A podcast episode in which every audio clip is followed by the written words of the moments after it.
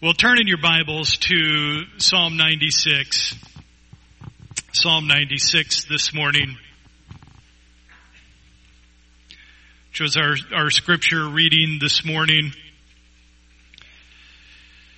There was a man by the name of J.B. Phillips. Uh, he's somewhat known for a new te- uh, translation of the New Testament that he did a number of years ago. He also wrote a very interesting book, a tiny little book called Your God is Too Small. And uh, it's a great title for the age that we live in because we live in a time in which God has been made to be very minuscule. And uh, you practically need a microscope to see the God that this age has created. And unfortunately that has had disastrous effects for us, especially the church. And one of the things uh, that I love about the Psalms is how God centered the Psalms are.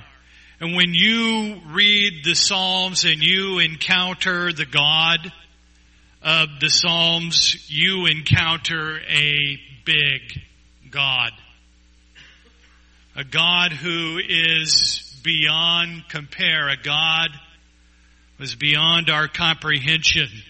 And when you read about God in the Psalms, it is meant to elicit our wonder, our praise, and our worship. If you want your soul to be fed, then you need to develop an appetite for the greatness of God. And you must feed upon this vision of God as He has revealed Himself in His Word and in the Psalms. And you must digest this God and absorb Him into every fiber of your being. This morning what I want to do as we look at, at, at Psalm 96 is to help uh, help to give you a, a vision of the greatness of this God you might ask, well, what, what is the practical outcome of this? What, what is the application for my life? It has application for every aspect of your life. Because the way that you view God, how you think about God, is going to frame the way you think about every aspect of your life as a Christian. And so it is very important that we have an accurate view of who this God truly is. And the Psalms help us with that. And Psalm 96 in particular is an awesome psalm that paints for us a picture of God's greatness, a picture of who He is, what He has done, and what He is yet to do. So this morning I want you just simply to meditate on the God that we find in Psalm 96, this God of salvation and judgment. A God that we praise, that we are called to praise in this psalm with song, with proclamation. In fact, when we look at this psalm, this is a call it's really a call to God's people to proclaim His name, to sing of His name, to praise and to bless His name.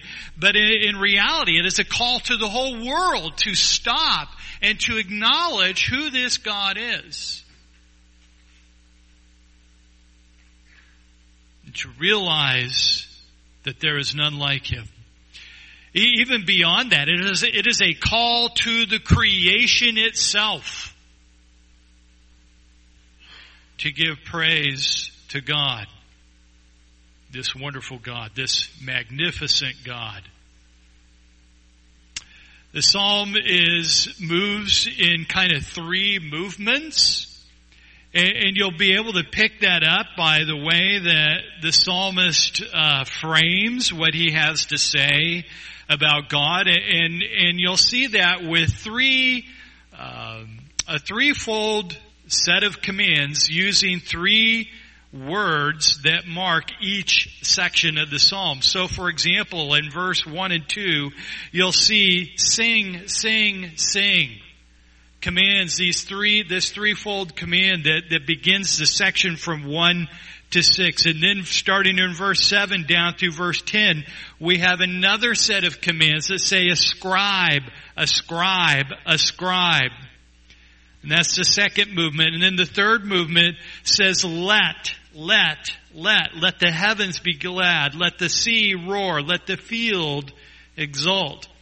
And so you have these commands that help move us through uh, the movements of this passage, this psalm. And then following these commands, you'll see reasons why we are to sing, why we are to ascribe to God His glory, why we are to sing of His salvation, why we are uh, to let the heavens be glad and the earth rejoice.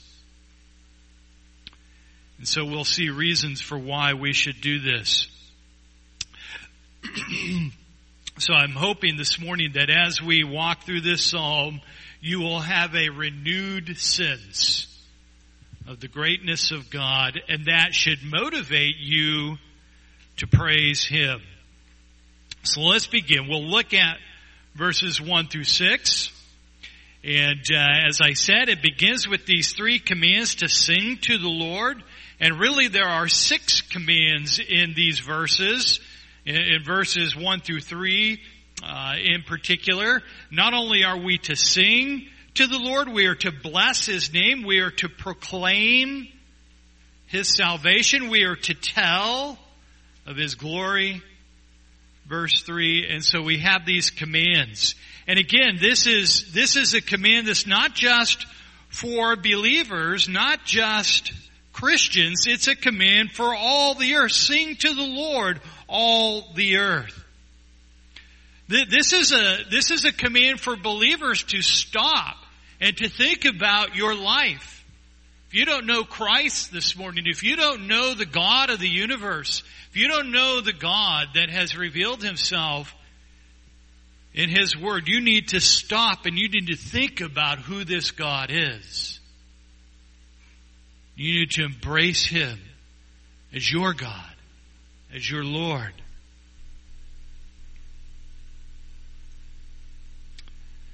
Notice that for believers, this is a, a, a call to proclaim Him among the nations. We cannot be silent. This God, the, the glory of this God, the glory of Christ, and the glory of God's salvation needs to be like a fire in our bones. Right? Like Jeremiah said, he says, if I, if I stop talking about this God, it, it, starts to become like a fire that, that burns inside of me and I can't hold it in. I have to speak forth.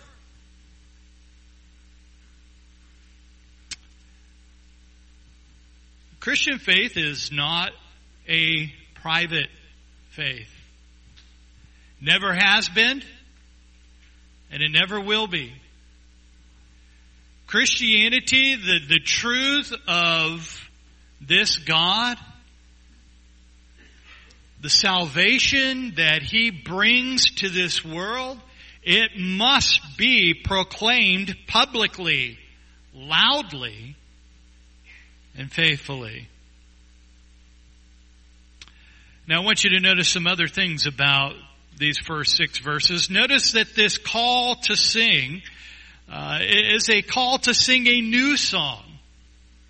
Now this doesn't mean a new song in the sense of a song that, that has never been sung before but rather it is to sing old songs as if they were new songs. In other words, it is to, to take the songs of our faith, like the Psalms, because they are songs, right? And, and to sing them with freshness, right? To sing them as if they were brand new.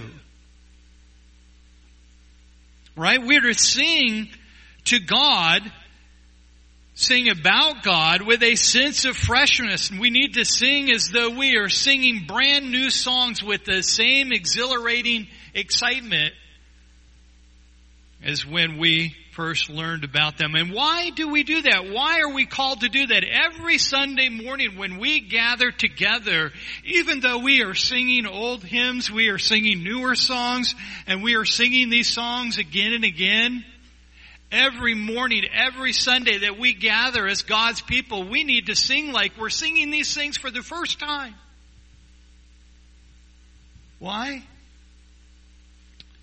Because as Jeremiah tells us in Lamentations chapter 3 verse 22 and 23, a, a, passage that I know you are familiar with, it says, the Lord's loving kindnesses indeed never cease. For his compassions never fail. They are new every morning. Great is your faithfulness. I want to ask you a question this morning.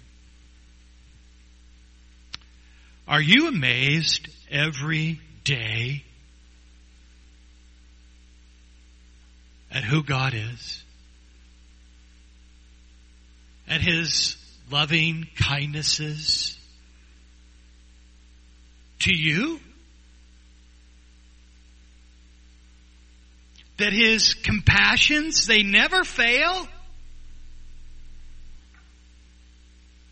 They're new every morning. For every believer, if you have trusted Christ, His compassions for you are new every single day. What should our response be to that? We should praise Him like we're singing a new song every day to this amazing God. Great is your faithfulness. All the time. God never fails to express His greatness every day of our lives.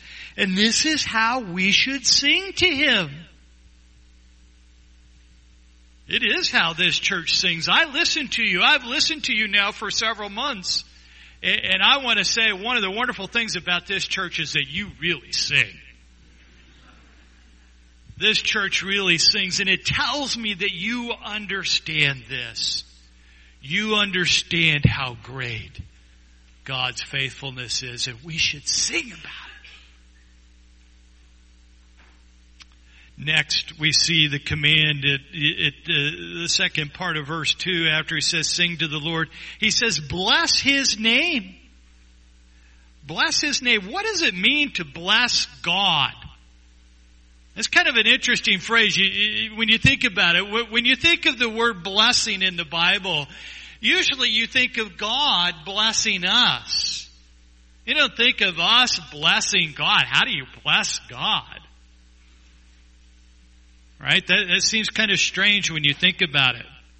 When, when God blesses us, what God does to bless us is He takes note of our needs and then He takes care of them. He blesses us. Right? That's how God blesses us. Well, how do we bless God? We bless God by taking note of His glories, of His perfections, of His greatness. And then we praise Him. The word bless here, it means to enhance the reputation of something. In the case of God, when we when we bless Him, we are enhancing the reputation of His name.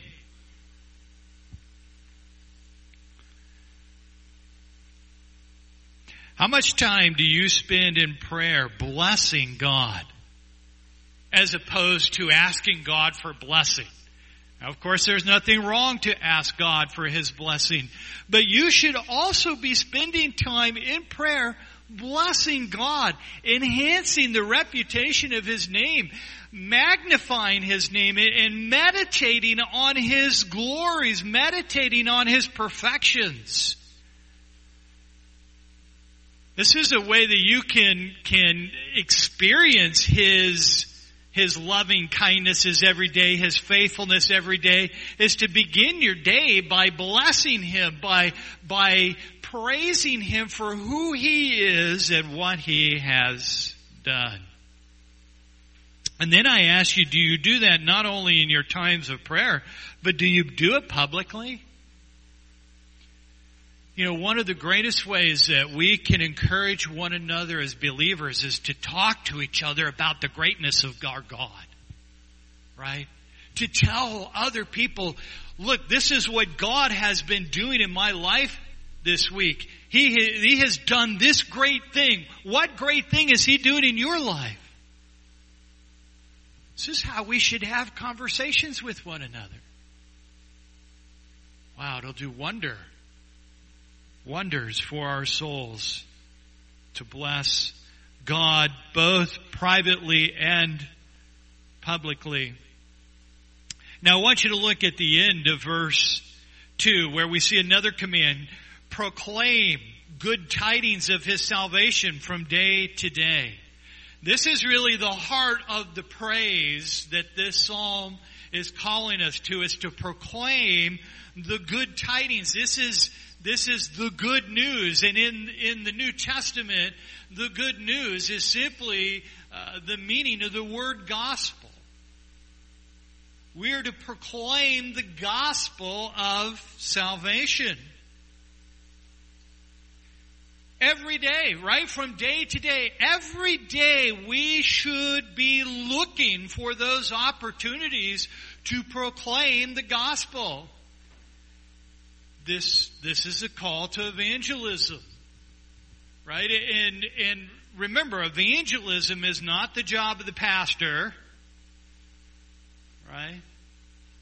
Sometimes we think that is the case. No, every one of us, as believers, as believers in Christ, have a responsibility. We have a privilege of proclaiming the good tidings of salvation that our God has brought us.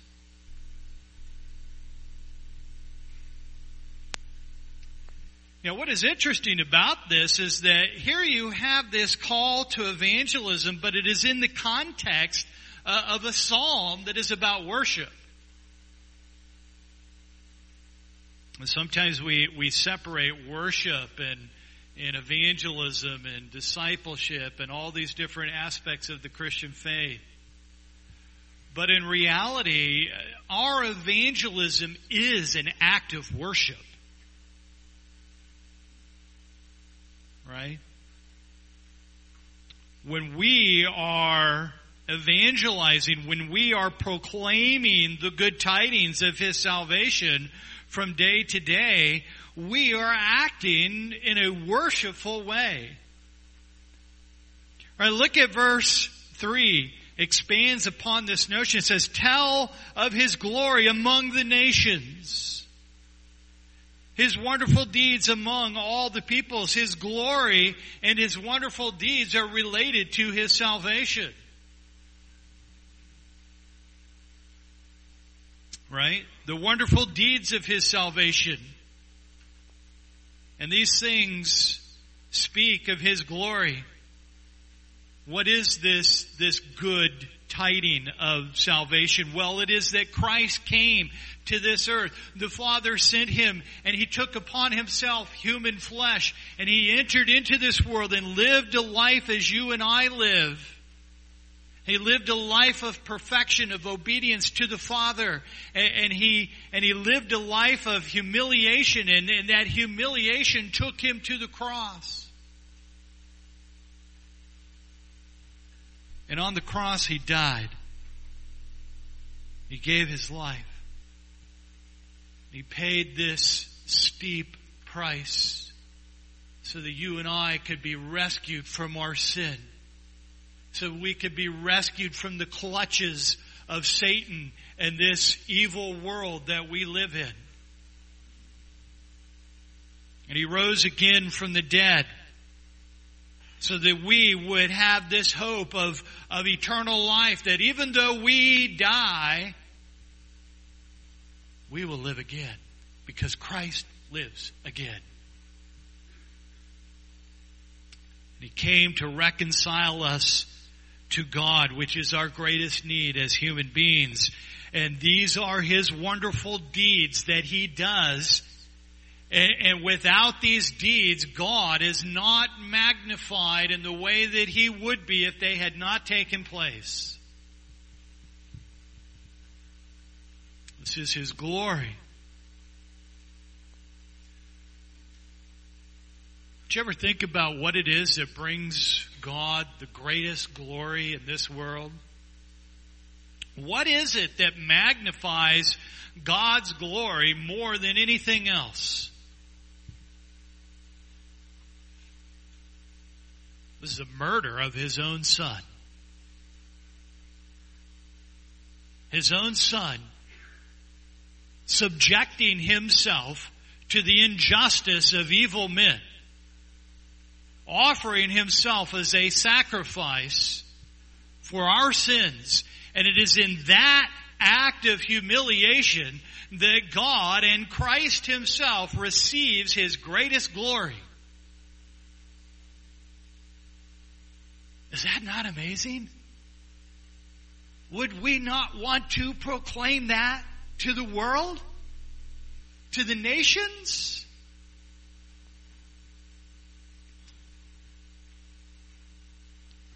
This is our call. Are reminded of, of one of one of my favorite verses. Second Corinthians chapter 8 verse 9. An amazing snapshot of this good news of the gospel. Paul says, For you know the grace of our Lord Jesus Christ, that though he was rich, Yet for your sake, he became poor.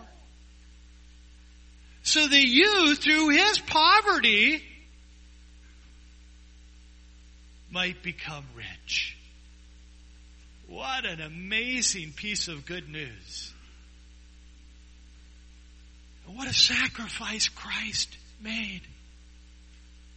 So we though we lived in and were consigned to poverty forever, might live a life of richness, of fullness, of satisfaction, of eternal joy.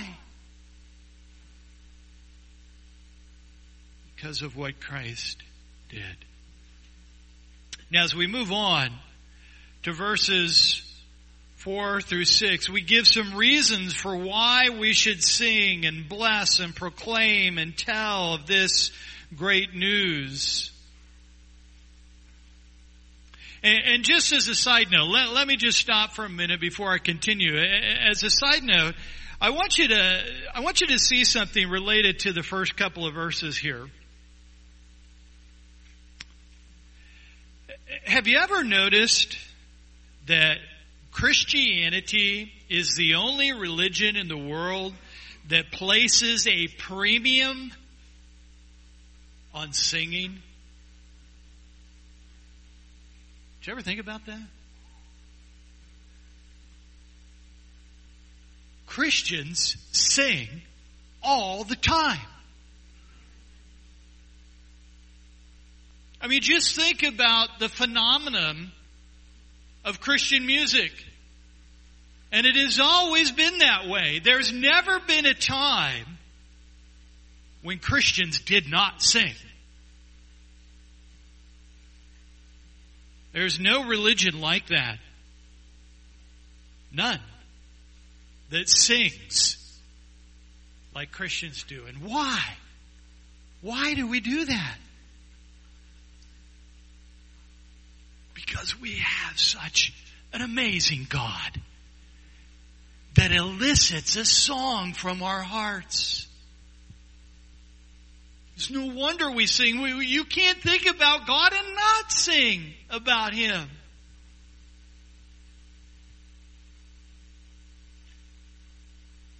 He is a great God, greatly to be praised. Verse 4 tells us, For God is great. Great is the Lord and greatly to be praised. This is why we sing. There is none greater. There is no more glorious being than God and such a being as this supreme God that we encounter in the Bible elicits a song.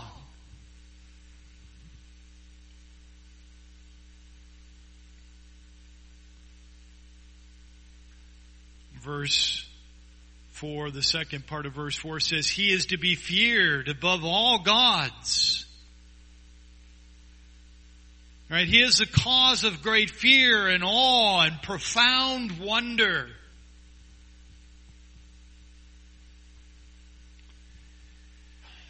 When you approach uh, the God that is described for us in the Bible, the God who saves us, the God who invades our lives and comes to live within us, when you have placed your faith in Christ, you are encountering an amazing God. It's kind of like when you come to the Grand Canyon. Have you ever been to the Grand Canyon?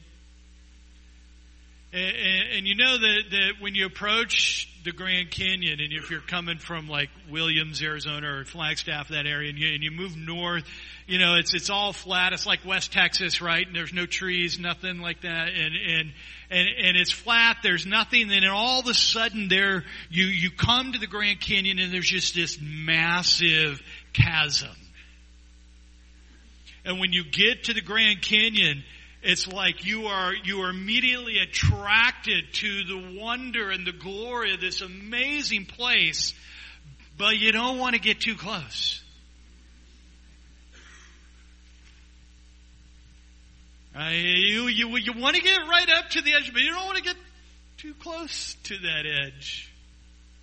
Because you want to see the glory, but you know that the closer you get to that glory, the more dangerous it is.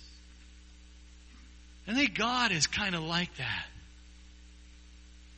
He is so glorious that we're attracted to Him. But when we get a, a glimpse of that glory, we also realize we must treat him with great honor and respect because he is an awesome God. He is an awesome God. He is above all gods. Now this is not a, an endorsement of polytheism. Uh, this is not an endorsement that other gods exist. No, he is saying these are idols. The gods of the people are idols, verse 5. And the word idols here means literally, it means nobodies. These are non-entities. Right? They have no use whatsoever. They're phantom gods. And so this isn't an endorsement of polytheism. It's basically saying that God is the one true God. All other so-called gods are phantom gods. They're no real gods at all. They're idols. Right? The, the Greek translation of this passage actually translates idols here as demons. Because that's what they are. In order to emphasize the fact that there is only one true God and that all other gods are, are false and that God is supremely exalted uh, uh, above all other gods, We see that in uh, the second part of verse 5 that the psalmist indicates why. Because the Lord has made the heavens. None of the ancient gods were said to have created anything. They just sort of came into existence. Right? They're no different than the rest of creation. Only Judaism, only the ancient Israelite religion understood God for who He truly is. He is the creator of everything. He has made everything out of nothing. All He did was simply speak and whew, stuff came into existence. No other God can do that. Right? No other God, verse 6, has the splendor and majesty that belong to our God. The strength and beauty that are in His sanctuary, the sanctuary being the place where He manifests His glory and His presence. Right? All other gods are just feeble products of human hands. Right? How stupid. Really, how stupid is it that you would make a God out of your own human hands when you realize that you yourself have been made by the one true God? That should, that should tell everyone that gods are nothing. These idols, these statues of stone and wood and whatnot. They don't have the splendor and majesty of our God. They don't have the strength and beauty. Notice the contrast between those words, strength and beauty. Amazing. The, the fullness of God's character that is, that is just simply expressed by His all powerful strength and His tender, wonderful beauty. Well, we move on to verses 7 through 10, and here we have again this, this introduction to this section with the threefold command to ascribe to the Lord. Ascribe, ascribe, ascribe. Actually, when you look at verses 7 through 10, there are, there are actually eight separate commands in these verses. Ascribe, ascribe, ascribe. There's the first three. Bring, come, worship, tremble, say. These are all commands that, that we are given again. The word ascribe means to attribute or assign a, a, a quality to something. And, and so the way that the psalmist it, uses it here, we are to speak what is true about God. We're to speak those things that are true about Him. We are to speak those things that magnify Him. And, and, so in order for us to speak or to ascribe to God characteristics or attributes that are true of who He is, we need to know who He is. This means that we need to immerse ourselves in God's Word. We need to study this God. We need to know this God. So we can speak truly about Him. Notice the context here. in verse 8 it says, Ascribe to the Lord the glory of His name, bring an offering and come into His courts. Right? This word courts uh, tells us that we are dealing with a king here. This is a royal kind of imagery that we have. God is our king. He is a ruler. But of course, he is no ordinary ruler because he is the King of kings and the Lord of lords. He is the Lord of the universe. He has a massive glory that no other being possesses. And he reigns. Right? Verse 10, say among the nations, the Lord reigns. And notice the result of this. Indeed, the world is firmly established. Verse 10, it will not be moved. Now this is not talking about the geological stability of, of the earth. Rather, when, when the psalmist says that the world is firmly established, it, he means that it has a fixed order and purpose that is immutable. And it will not change. Right? God has a plan. He has a purpose for this world and nothing will thwart those plans. I want you to look at a couple of passages that indicate that to us. Turn to Isaiah chapter 46. And by the way, you want to get a really magnificent vision of the greatness of our God, I encourage you to go home this week and read Isaiah chapter 40 through chapter 48. Read those nine chapters in the book of Isaiah, Isaiah 40 through 48. And I'll tell you, after you meditate on those nine chapters, you will have the most magnificently enlarged vision of God that you will ever find in the Bible. Let's look at just one of those passages, Isaiah 46 verse 9. Look at what we read there. Remember the former things long past, for I am God, and there is no other.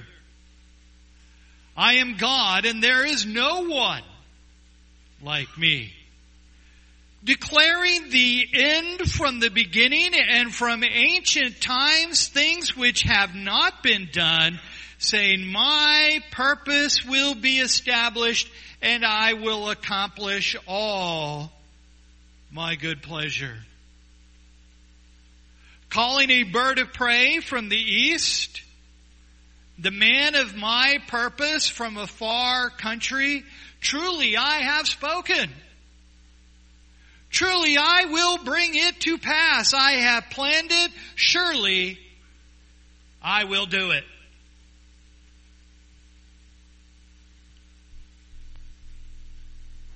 God has everything in the palm of His hands. He has planned everything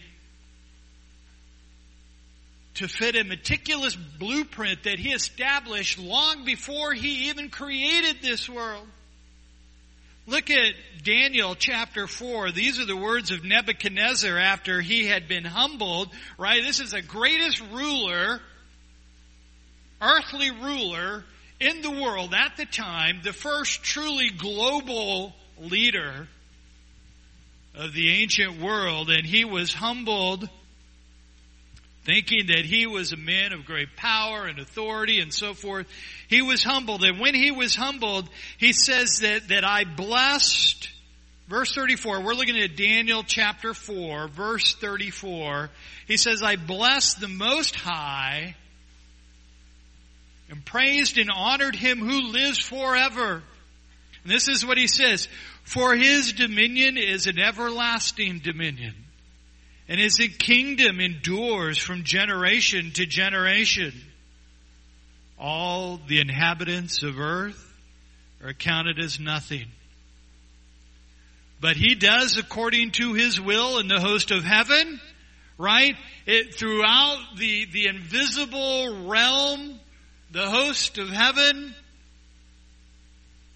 and among the inhabitants of earth, no creature stands outside of God's sovereign will. And no one, Nebuchadnezzar says, can ward off his hand or say to him, What have you done?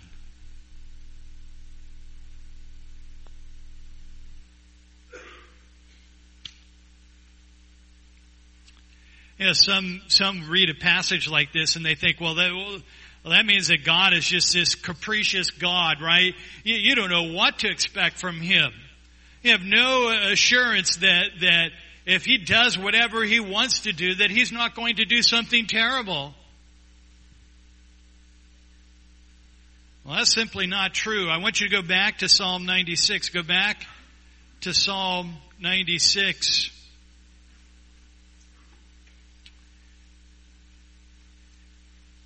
And notice in verse 10 that the world is firmly established, having been fixed by the sovereign purpose of God. It will not be moved. And then notice the last phrase of verse 10. He will judge the peoples with equity. God will never do anything that is not consummate with His just nature with his sense of fairness, of his righteousness. And this means that ultimately God will make right every wrong that has ever been done. He will bring justice to every wrong. He will reward every right.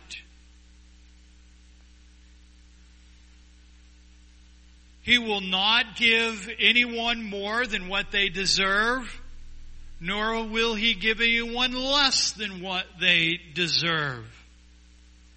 Now, in the world, we have many injustices. People get away with murder, right? Others suffer innocently. But one day, God will right all wrongs. He will reward all that is right the godly will receive their just recompense. The ungodly will receive theirs. God will punish all the wicked in the just proportion of their just deserts, and He will not treat anyone unfairly.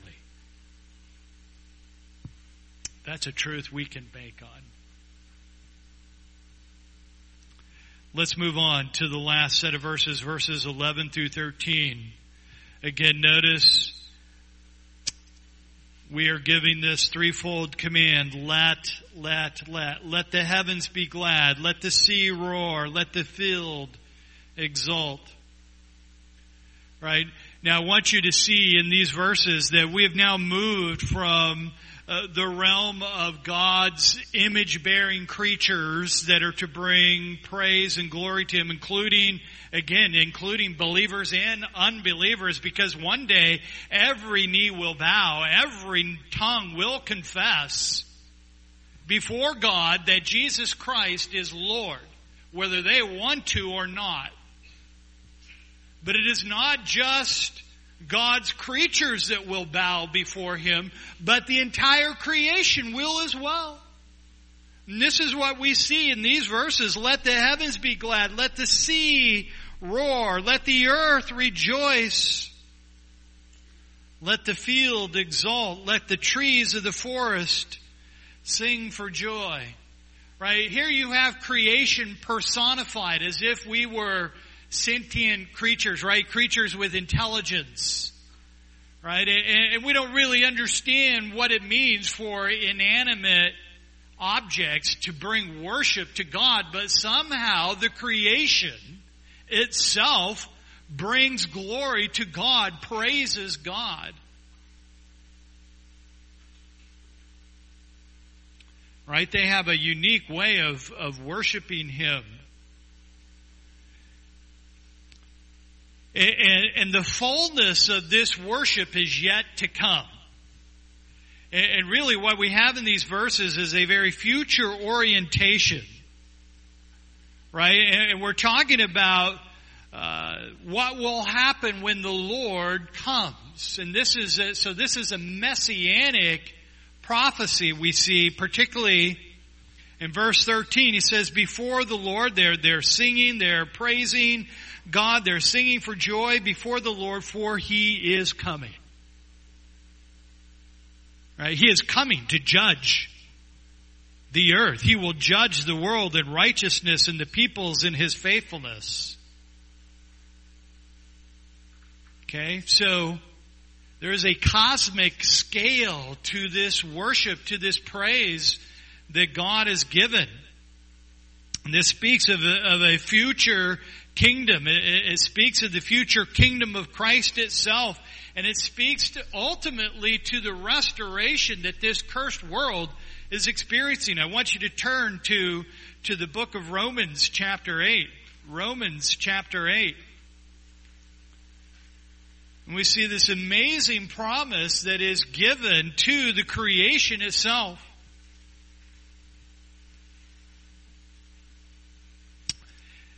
Paul says, For I consider the sufferings, verse 18, Romans 8, for I consider the sufferings of this present time are not worthy to be compared with the glory that is to be revealed to us. For the anxious longing of the creation waits eagerly for the revealing of the sons of God. Right? This is us. Right? This is speaking of our future redemption, of our resurrection the resurrection of our bodies, right? We will all go to the grave, but we will all one day rise again and we will receive new bodies. glorified bodies. But we're not the only ones that are going to receive this, this redemption, this, this resurrection. Verse 20 says, For the creation was subjected to futility, not willingly, but because of him who subjected it, right? This is God. God subjected the creation in futility. This is the curse. This is the curse that came upon all of creation because of Adam and Eve's sin.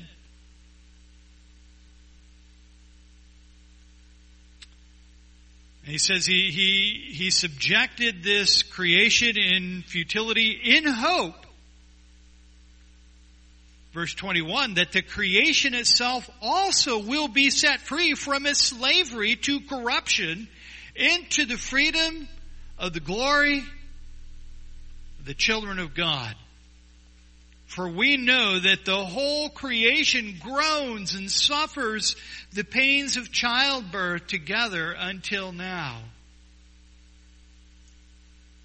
And not only this, but we ourselves, having the first fruits of the Spirit, even we ourselves, groan within ourselves, waiting eagerly for our adoption as sons, the redemption of our body. You see, there is coming a day when Christ returns and he establishes his kingdom, his kingdom of righteousness and justice, and ultimately it will involve the destruction of this present heavens and earth. It's not an annihilation.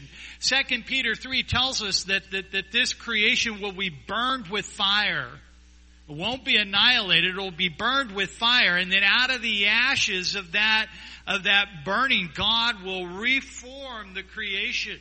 He'll take the, the elements of this old world, He'll reform it, He'll take away the curse, and we'll have the new heavens and the new earth in which there will no longer be any curse.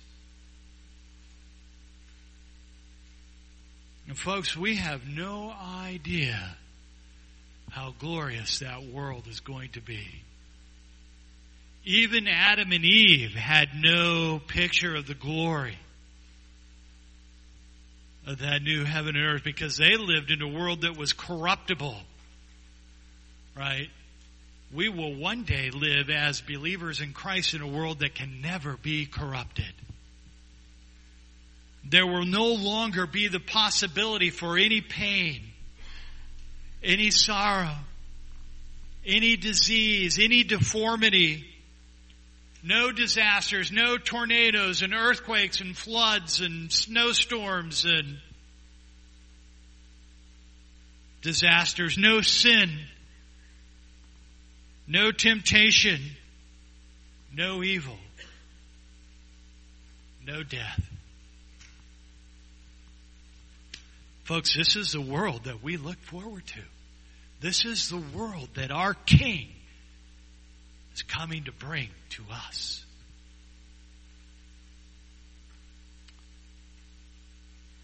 God has an amazing plan. He has a plan of redemption that will not fail. That His Son will carry out. And I don't know about you, but for me, I am looking forward to that day because it is going to be a glorious day. Let's pray together. Father, we thank you for your word. Lord, there's so much more from this psalm that we could unfold this morning. Father, we have just barely touched the surface of your glory as it, as it is revealed here. And, and Lord, that only barely touches the surface of what the rest of the Psalms say and what the rest of your word says.